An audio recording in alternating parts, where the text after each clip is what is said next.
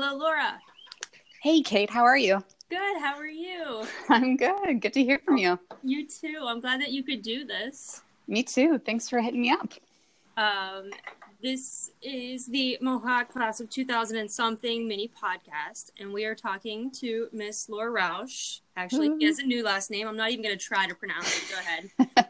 it actually rhymes. It's Bausch. Bausch, Laura Rausch Bausch. And she graduated, you graduated same time as us in 2008. So how have you been? Good. How are you? Hanging in there. Um, you were actually the very first person who were who was like, "Yes, I want to do this," and it shocked me. I'm going to be honest. Why were you like, "Yes, I want to do this"? Um.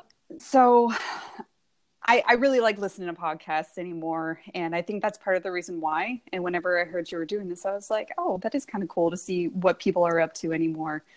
And uh, with my job, I kind of found beauty in the little things. So, you know, you don't have to necessarily be a famous person or someone huge within your community to really gain some insight into someone's life and how that can impact you. Okay. Well, since you mentioned it, what is your job? What is your career?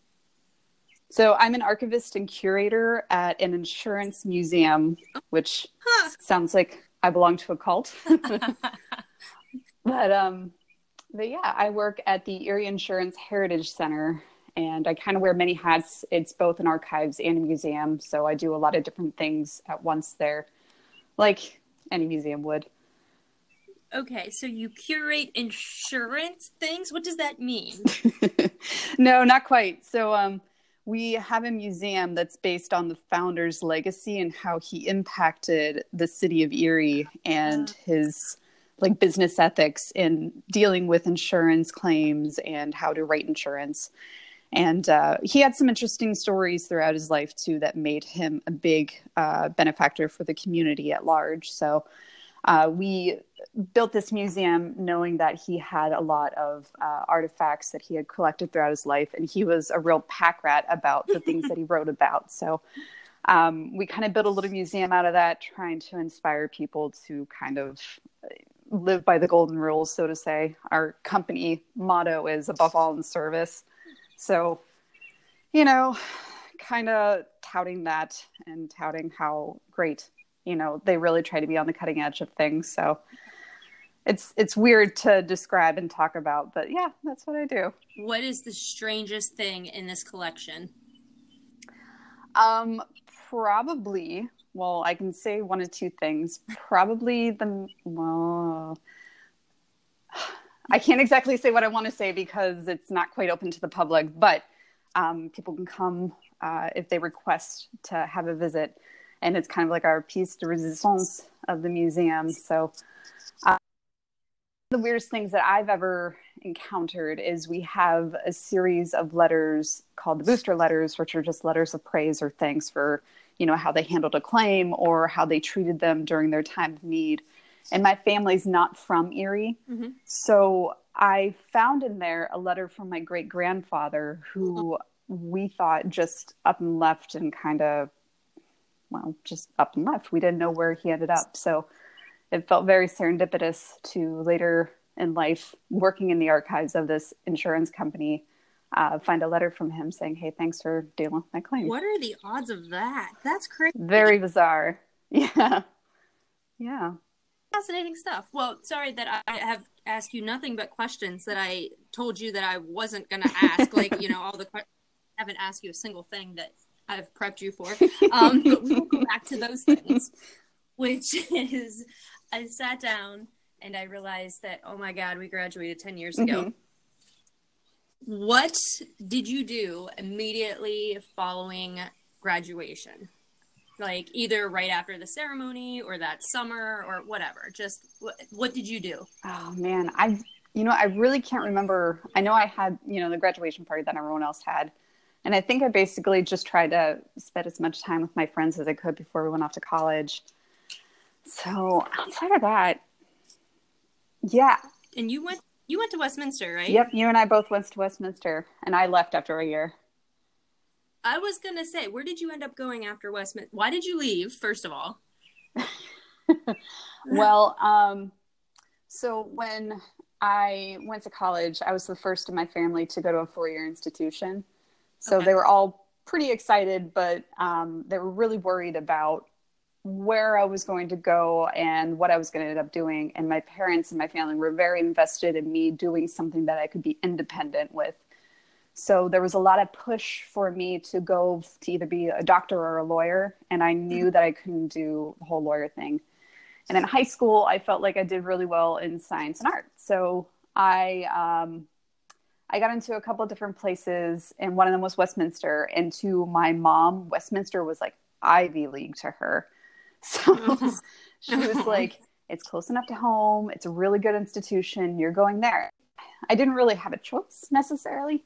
So Mm-hmm. when I went, I studied neuroscience and fine art, and I had a, um, I was on the pre med track, and I was having a peace studies minor, and it was with the intent to go on to be a surgeon with Doctors Without Borders, and my naive mind thinking, oh, whatever money I'd be making as a surgeon, I could come back to the States and uh, secretly funnel it to the arts that are dying slowly and, you know, kind of get in with artists and everything like that and slowly weasel my way into, you know, that culture and world and be a benefactor of sorts.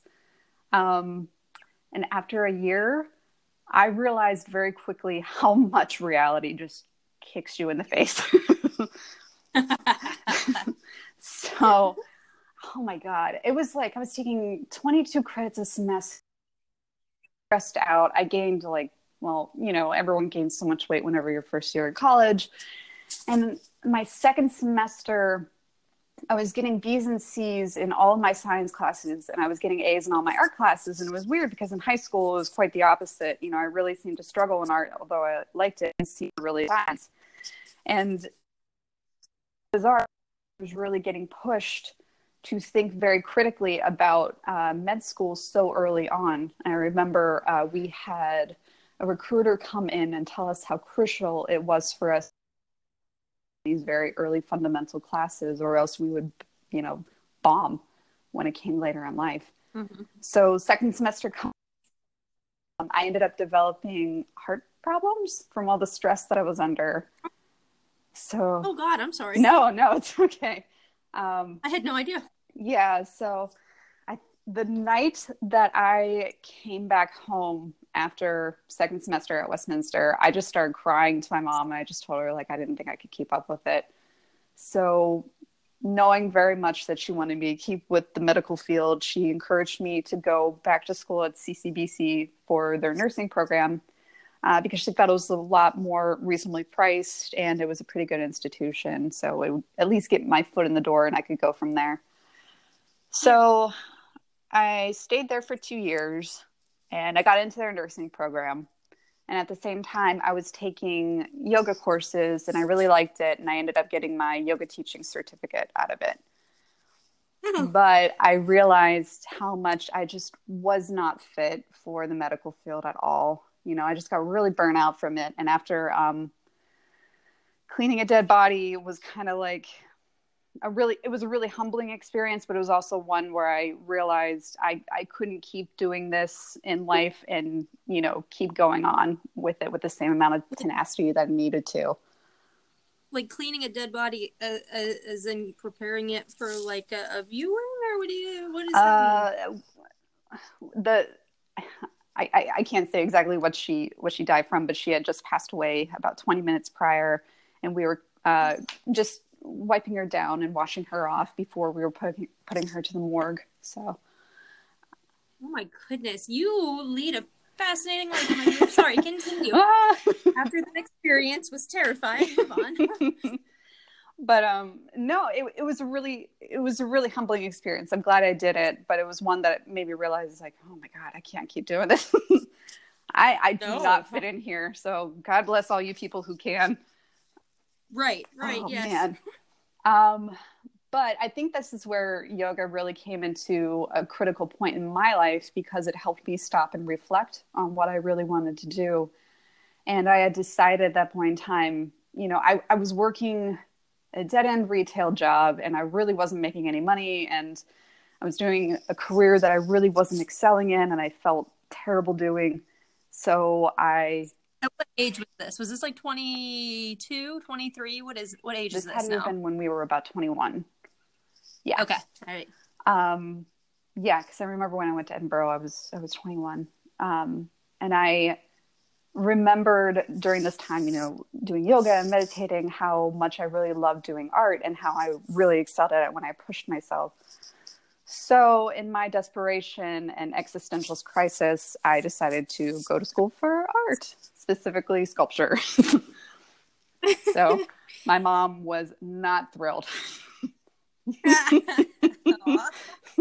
But at this point in time, you know, she really wasn't able to financially help me at all. So I was taking on all that burden myself. And I think she kind of was like, well, you know, whatever happens, she'll have to take care of it on her own. So, yeah. so yes, I ended up, um, this probably would have been our senior year had I stayed at Westminster. Uh, I started over at Edinboro University studying sculpture, and I ended up switching because I realized I just could not keep up with that kind of culture. And as much as I loved creating 3D works, I, I really just I, I wasn't in the mindset anymore to really focus on grant writing to get me to these institutions where I could keep creating artwork and maybe surviving on a minimal based income. I really wanted Mhm. something at the same time that I could try and support myself with too. So I went on to uh, study art history and archaeology and anthropology. Okay. Yeah. And uh, Now. coming yeah, now it's coming together. So um, I ended up graduating in 2014 with a bachelor's degree in art history and anthropology. And shortly after, um, well, actually, two weeks before I graduated, Edinboro went through an extensive retrenchment program, and they had cut the entire art history department's budget for uh, incoming art history students. So, two weeks before I graduated, found out that our program was put on moratorium. So that was sad. And at the same time, they were looking for a contract worker to research their fine art collection, inventory it, and to provide some insight into what they could do to kind of help revitalize their art department with this collection. So I ended up um, knowing the woman who was heading it. She was actually my advisor there. And I asked her, you know, hey, if you need someone to uh, do this job, I'd be very interested in it. I don't plan on leaving this summer. And she actually interviewed me for the job and I got hired. So, I, yeah, yeah, For happy- circumstances, that works yeah, out. yeah. And it, it was definitely one of the hardest jobs I've ever had because I got paid minimum wage to research all these different collections. And they had some really cool things. They had these Degas prints, they had stuff from um, Picasso, they had stuff from, um, they had like cells from different Disney animations that I had to inventory. This was the school's Mhm. collection. Okay. And at the time, the only way that students could actually view it, and this was specifically for students to view and to kind of add value to the art department, uh, the only way they could view it was online. And the website that they had it on, you know, the uh, the person who created did it as good a job as they could at the time, but sometimes the pictures wouldn't load up properly, and you didn't really have much of a search capability on it. So you'd have to go through hundreds and hundreds of photos one by one, thinking, "Oh, is that the Andy Warhol that I'm looking for?" Okay. The metadata wasn't there to actually search. yes exactly exactly so so and i remember um i had to travel to cleveland with my supervisor to research it Oh no. yeah so it was about an hour and a half away and i remember just being so broke all the time because i was like i, I can't afford any of this um, but that job ended up helping me land my current job now so um, my supervisors at my current job happened to reach out to my supervisor at my old job and saying, Hey, we're looking for someone for this position. Do you by chance know anybody who's a recent graduate that would want this? And she had recommended me for it. So I applied and got in, and that's where I started there. So how many years have you been there? Uh, it's going to be four years on the 28th. Oh, okay. All right. So I've been there for Yeah, a while now. yeah. Hooray. I work at a place too where everyone stays until their 45th year. So I'm still quite a baby there. You have to explain how technology works to several people many times a day. Surprisingly, no, they're all they're all pretty up on that. But um, Oh, good. all, well, I can't say that anymore. But almost all of my coworkers are at least three decades older than me. So Wow. still very much feel like the baby. so I'm assuming somewhere in there is when you met your husband. So where? What is his, His first, first name? name's Remington. So his Remington. That's a badass name. That's awesome. Where did you meet I him? met him at Edinboro. So actually, I was an RA um, in the dorm hall that he was living in, and I happened to um, see him all the time. And I was really interested in getting to know him, but he just wanted nothing to do with me, nothing at all. And I would go out of my way to. I remember on nights where I had desk duty, I would go out of my way to like go up on his hall and pretend to like talk to his RA and be like, "Hey, Mike, how are you doing?" And like go over to Rem's room and be like, "Hey, Rem." If their door was open, he would just, you know, give me like a hi, and then that was it. So if you went back to school and he was going to school there, you are at least a couple years older than him. yep, I am four years older than him. Oh, good for you. No, I'm just kidding. Quite Robin the Cradle what, there. he go, what did he go to school for? Um, well, originally he was going to school for graphic design, so we kind of saw each other around campus from that. And then, um, due to his parents' push, uh, he went to school for business, and after that didn't work out, he tried to go back to school for writing. Um, Oh. yeah.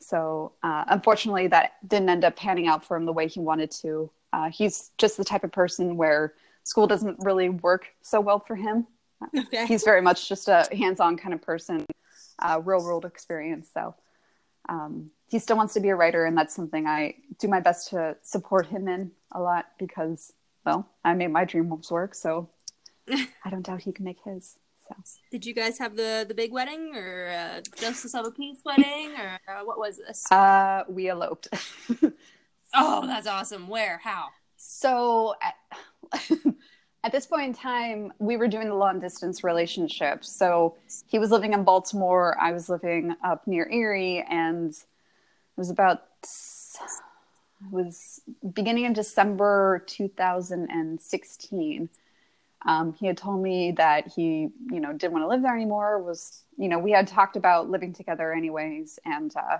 he was going through some uh, interesting situations with his roommate at the time and said you know he just couldn't deal with it so that very weekend i dropped what i was doing um, took a rental car drove down got a u-haul picked him up and moved him in that same weekend Oh, jeez, you're spontaneous. I did not know this about you, but I'm, I'm loving it. Keep going. well i i really liked him for a long time and i you know it was just one of those things where i really felt strongly for him so when we got together um you know we just really made it work and i felt like if i was going to choose someone as my person this was i was going to do everything i could to make it work Is he in the room right now? no he's actually still at work so he works an Oh, okay. shift so I was just gonna say, oh hey, sorry just to be talking about you. What's up? What's the issue? But he'll listen to it later and oh yeah hopefully not be embarrassed. Anyway, continue. oh man he was so proud he's like oh my god you're going to be on a podcast what are you going to talk about are you going to be like an expert on something and i was like no i'm just talking You're about an me expert on your on your own life. You're an expert on your own life. It's fine. Primary source. It's good. so um yeah so that weekend i moved him in and we were talking about getting married and all that stuff anyways and at the time uh you know we were it was under that act where anyone under the age of 25 could be under their parents insurance and if you Yeah. didn't have insurance you were going to get fined come tax season so Yep. his uh, stepmother at the time had to drop him so and it was by new year's so midnight on new year's he needed insurance. So we had decided since we were already talking about it at this point in time just to do it. So we eloped midnight new year's. My coworker and his wife were our witnesses and one of my best friends nora i found out was an officiant. So we got married underneath the 100 year old uh, marble clock and fireplace at my museum. That is so awesome. Would Yeah. you go back and do it all again? Like no regrets or Oh, do you kind of like miss having a big thing? oh no. no, no, no, no, no. At this point in time, I've been in three, going to be four weddings of a bridesmaid. And, you know, that's been great. But I just, I hear all these stories about what they have to go through and how much money they're spending on it. And I'm just like, mm, oh, you poor baby, you sweet baby angels. Was your was your mom mad? No, no, she wasn't. Um, we actually, we took some time to tell them. Oh, okay. All right. So uh, we we didn't want to tell everybody right away that we were doing this. So we waited for a while, and I remember telling my friends from home about it, and they were just like, "What? What the hell? when did this happen? And why are you just telling us now?" Because it was probably about six months after it happened that I finally started to tell people because I wanted to wait and uh, tell my parents in person before you know I told anyone else. Yeah, that's a good plan. Mhm. That's a solid plan. I remember meeting my mom at Primanti Brothers in Grove City. and when I told her, she just spat her water out all over the table and she looked at me and she goes, Are you pregnant? No, and I was like, No, that wasn't the intent. no, mom, we needed insurance. There's no baby. It's fine. And I and I feel bad saying that because there's obviously more reason than just insurance why we got married, but I, it Oh, was for definitely sure. the catalyst for sure. Yeah. Yep, I get it. It's totally fine. Um, but yeah, I would definitely do that all over again, a heartbeat. Because right after that, you know, uh, we went. My my coworker and his wife took us out to this really dingy dive bar. It's like a martini lounge on like Erie's bad side of town, and it was so smoky. And there were these like pirate bar bartenders there just serving us dirty martinis all night long, and it was name of this bar. Scotty's Scotty's Martini Lounge. Okay. So All right. they have a little shrine right on the inside when you go into this gangster that used to come there. so it's very odd. It's like decked out in this red velvet and these really cheap cigars that probably have stained the velvet it's sitting on. Brandon went to school in Erie, and when we were dating way early on, I remember being quite tipsy and roaming around Erie. And uh, some reason you saying a pirate or something gave me a flashback, but I'm pretty sure maybe it was just someone dressed up like a pirate. Uh, regardless, there's there's no connection here except being tipsy in a bar and seeing Erie. someone that looked like a pirate. I get it.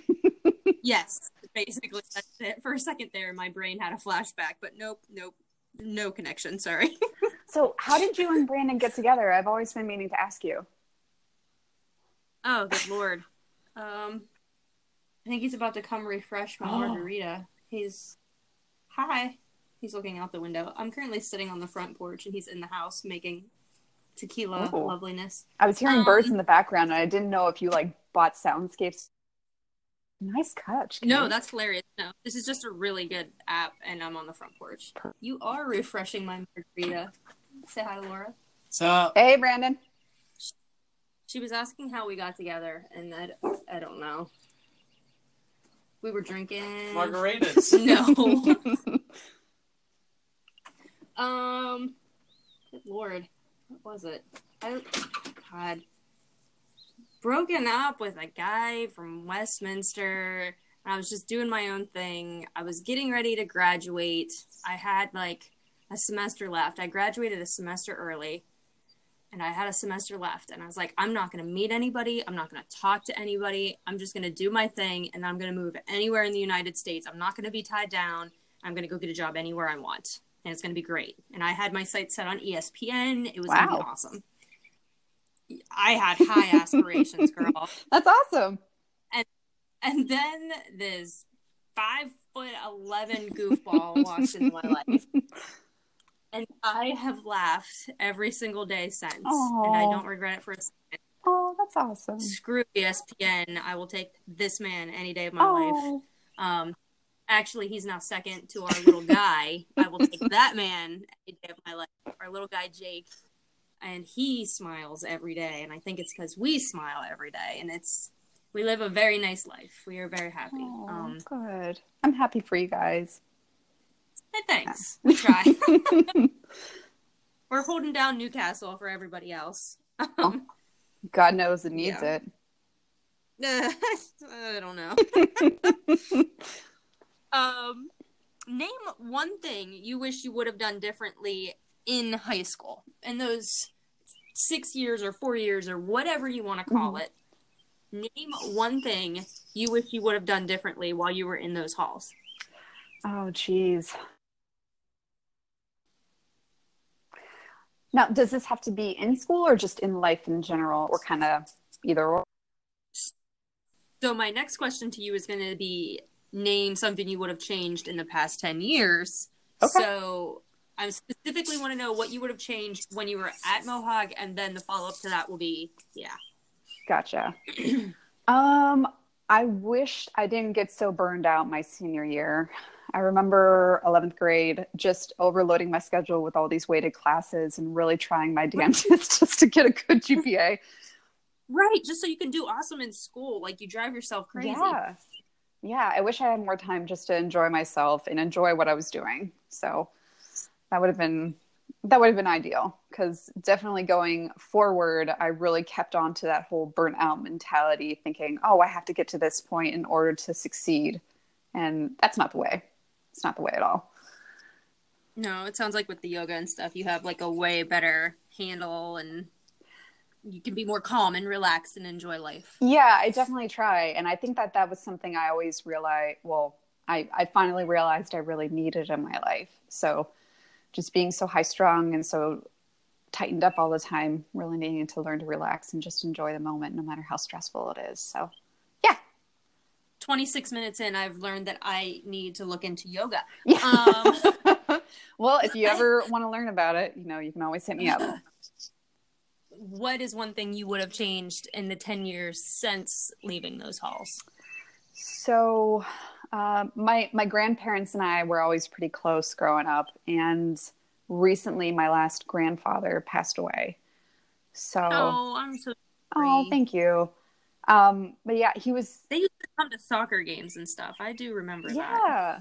Holy cow. Yes, they did. so, you know, I, I was always really close to them and they really taught me a lot of life lessons. So, you know, not just gardening and how to like pick up rocks out of the, you know, out of the um, soils so that way they can repave the cement and everything like that. It was a lot of learning how to not put up with crap from other people and, you know, learning when to kind of pick my battles. Um, and my grandfather that just passed away this year, uh, he was in World War II. And um, Wow. that really, I think, kind of traumatized him. So when he came back, he really uh, gravitated to the arts. Um, and I feel like that was his outlet in life. Hmm. So he was never, he never really could afford either time or money to invest in professional classes. So he really taught himself and he really loved Bob Ross. So Oh my god, Bob Ross. of all art things to love, Yeah. Bob Ross. Yeah. That's great. So actually, uh, I got a suitcase full of his art um, from the last time. Bob Ross or your grandfather? I'm so sorry. of my grandfather's, yes, I should be very specific about that. And inside was an intact Bob Ross kit that he had bought. it had those palettes that had like the phthalo blue and green and all that stuff. So it was it was really interesting. But he really pushed me to really be better at art because that was something that he and I could really bond over. So, you know, and I I look back at that and I realized how much he really influenced me in my career decision, and how much um, he specifically influenced why I like working in the round, working with 3D objects more than necessarily painting and stuff like that. Like I got his Dremel tool and I got um, some of his uh, wood cutting supplies and things like that. So That's cool. Yeah. That's awesome. yeah. Do you what what is your favorite type of art that you do for you, like as an outlet? So I really do like to um, I really do like to carve wood. Um, Oh, okay. Yeah, yeah. So I, when I was in college, um, I made a half moon table, and it actually sits um, inside our entryway where we put our keys on every day. So I made that, and I made like a little bowl for my mom. And um, my grandfather would whittle um, like wolves faces and deer faces and Native American faces and stuff like that because he was really he really loved um, Native American culture. And uh, one of the ones that I have, one of the blanks I have, is of a wolf face right now, and I'm trying to finish it for him. Aww. Yeah. So um, I always really liked working reductive. I really liked carving. It always was very soothing to me, and um, rather uh, rather silly of me. I really wanted to try and carve marble, but the nearest quarry in Pennsylvania, I think, is in Vermont. So. that was another reason why um, when I transferred to Edinboro, I realized, you know, I really, I really can't do this if I wanted to try to do what I really wanted to do. So um, so work, word carving for me is just as effective and just as good. So that's what I really like to do. Tell me one thing you wish you would have changed. Wait, did I ask that already? I'm sorry. No, no, you're fine. One thing, no, I wanted to know what's the one thing you're most proud of accomplishing? I'm sorry, in the past 10 years. Uh, landing a job in my career. That was that's definitely one of the things I'm most proud of. Um, because I, I really would not I, obviously I wanted I wanted that to work out, but the fact that it did and the fact that I'm able to support myself is a rather dream come true. So that's definitely probably one of the top things that I'm proud of. So and I guess making the connections that I have made along the way with that. So uh, my archaeology professor and I have become friends outside of college now that I graduated and we're in town and uh, she is getting her permit to dig in North America. So we might be oh. dredging stuff up on Lake Erie. I might be helping her volunteer with that. In Lake Erie? Yeah, apparently. So I don't really know too much about the details. I know she's still kind of in the beginning phases of the grant writing process for it. So grant writing is hard. I had no idea. Grant writing is a tricky thing. Oh my god. I'm so I reached out to you about this before the Alliance for Response group yeah, yeah, yeah. So, for everyone who doesn't know what it is, it's a first response group for cultural heritage institutions and museums and historical societies. So, if a natural disaster happens to befall to these institutions after the disaster has parted, we come in and we triage all the artwork and the collections that that institution has for preservation and conservation needs. So, we're kind of like first responders in that respect. And um, we recently applied for a grant for performing arts groups to kind of help them develop their own disaster response preparedness kits and to help preserve um, their uh, oh my god i'm blanking on the word their props oh my god props You're okay. I have coffee with me right next to me because I knew I was going to be sleepy by the time we did this, and it clearly has not kicked in coffee. You're drinking coffee. I told you of anything you could sip on, you picked coffee. Well, you know, I love my G and T's. I really love my gin and tonics, but I'm so sleepy anymore. I wanted to give you my A game for this. I really did. I appreciate that. Anyway, sorry, continue. we were talking about the props. oh, we I was just saying about how um yeah, we were writing a grant to get this or I'm sorry, we were writing a grant application to get this grant money for um, performing arts groups in the region to develop their own disaster preparedness kits and techniques and to develop their own walkthroughs if there was an emergency and to get guest speakers and uh, people like that to come in and help them out. And I remember looking at the first page that our programming and membership committee person did and I I I had to put it down. I was just like, I can't, I can't read anymore. the hoops you have to jump through and the specific information and how you have to word things and it's very yes. Very outlined and structured. Yes. It, w- it was insane. I was like how did how how'd you do this? This was all you. And she's like well i've been doing this for like 10 years. It's like oh kudos. Six more years and you'll be set. You're good to go. It's fine. Um, so we talked that you're sipping on coffee, wah, wah, wah, even though you like products, that's okay. Um, name one show or movie that we all should be watching right now, whether it's on Netflix or cable or TV, or maybe you don't even have time to do that. I don't know. well, I really love um, Bob's Burgers. That's always my go-to. Um, but one of my all-time favorites is The Last Man on Earth. So that one's on Hulu. Oh, yes, I've heard really good things about mm-hmm. this. I'm so sad it got canceled, but it was so funny. And it's such like stupid, lighthearted humor that I feel like really anybody could get into. It's kind of more adult themed, but it's it's just so it warms my heart. um the loaded question that I'm asking everyone, and of course you can respectfully decline to answer. Mm-hmm. But would you mind telling us who you voted for in the last presidential election and why? Sure. Um, so in the last presidential election, I really was a big Bernie Sanders fan. Um, okay. Seeing that he ended up losing the primary, um, I really didn't know where to go because I wasn't going to vote for the Republican side because any of my values or ideals really didn't match up with that candidate. And I really wasn't sold on the Democratic side either on a few key points.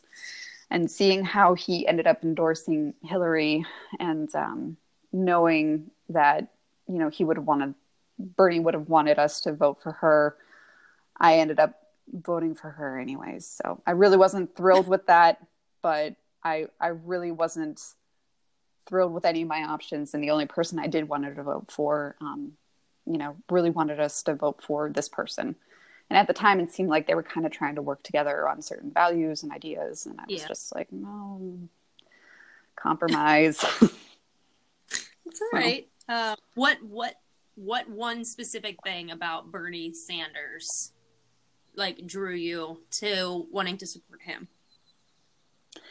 Um, he just really seemed to understand kind of everybody's point of views in life, not just people who are uh, working at the bottom, people who are working at the top, but wanting uh, wanting the best for everyone involved. You know, universal health care, wanting to really fund education, mm-hmm. and everything I went through with college, seeing how you know my program got cut, and seeing how um, hard it was for you know people in Erie who didn't really have the blue collar jobs that they used to anymore.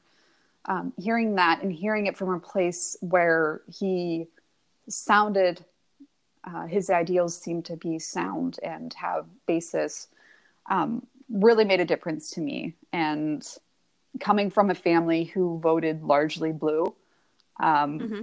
i'm very much the black sheep So, um, but in in a sense, I can definitely understand where they were coming from. Um, because, like, for my dad, um, I think he was really basing his hope on the fact that this would bring back coal, um, oh. and this would bring back life to an industry. Him and his coworkers, I think, felt were dying. Their whole livelihood was based on it. So, yeah. in in that specific re- respect, I can understand how people could have sided in that it is on the blue side, but or I'm sorry, on the red side. But um, I, it's just everything else I really couldn't get behind with Trump. That's okay. That's all right. I appreciate your honesty and your insight. Yeah. Um, last question. If you were to nominate three people to sit down and have a conversation with me, it doesn't have to be one of your friends. It can be a friend. It doesn't have to be class of 2008. It can be someone that you just want to know, like, holy crap, I graduated with that person and I haven't seen them at all. Name three people. Yeah. So one of the people right off the bat that I can think of is Lisa Scheiderle. So why Lisa? I know through Facebook and Instagram that she recently uh, got accepted to the New York bar and I think the New Jersey bar too. So I'd really, I yeah, saw that. That is awesome. She's a badass. Yes. That's a good name. Yes, absolutely. So I really want to hear about her experience with that and just catch up on how her life's doing. So, and I just thought her story was really well, not her story, but just her getting to that point was really amazing. So I'd really love to hear more about it. Um, uh, do you do you remember Maria Camera at all? She was Michael Camera's yeah. little sister. Yeah. Um, yeah, I'd like to hear about how she's doing. I know that she went to Slippery Rock and she was a metalsmith there, and I, I believe she has a job as a metalsmith. A metalsmith at Slippery mm-hmm. Rock? Mm-hmm. They're a big art college too. Yeah. You can major on that? Mm-hmm. I had no idea. That's a good name. Okay. Mm-hmm. And uh, Dave Micasell. Oh, okay. he agreed to do this as well, so I that's thought so. gonna. I thought so. But yeah, I'd like to see how you know how his perspective is now that he's principal and everything. Yeah, it'll be interesting. Well, thank you so much for sitting down and your time. I appreciated chatting with you. Thank you. Um, I'm gonna try to release one of these a week so that people don't get annoyed of them, annoyed with them, annoyed with me, whatever. um, Jesse's came out on Wednesday, and he already has 25 views, which impressed and shocked me. Yes, I listened Uh, to it. It was really good. So yours will be coming out July 18th. Okay. Um, I will go ahead and post that on Facebook and tag you in it as long as I have your blessing. Of course. To do that. Of course. But yeah, hopefully new episodes. We'll try for new episodes every Wednesday because I'm nerdy like that and I like social media and I want to see where this project goes. So Yeah, me too. um, thank you for your time and your thoughts. And I just like hearing about what people are up to and seeing how they've changed in the past 10 years or haven't changed. It's fine. It's cool. um, but thank you for doing this with me. And I hope you have a good weekend. you too, Kate. Thanks so much. All right. Bye Bye. bye.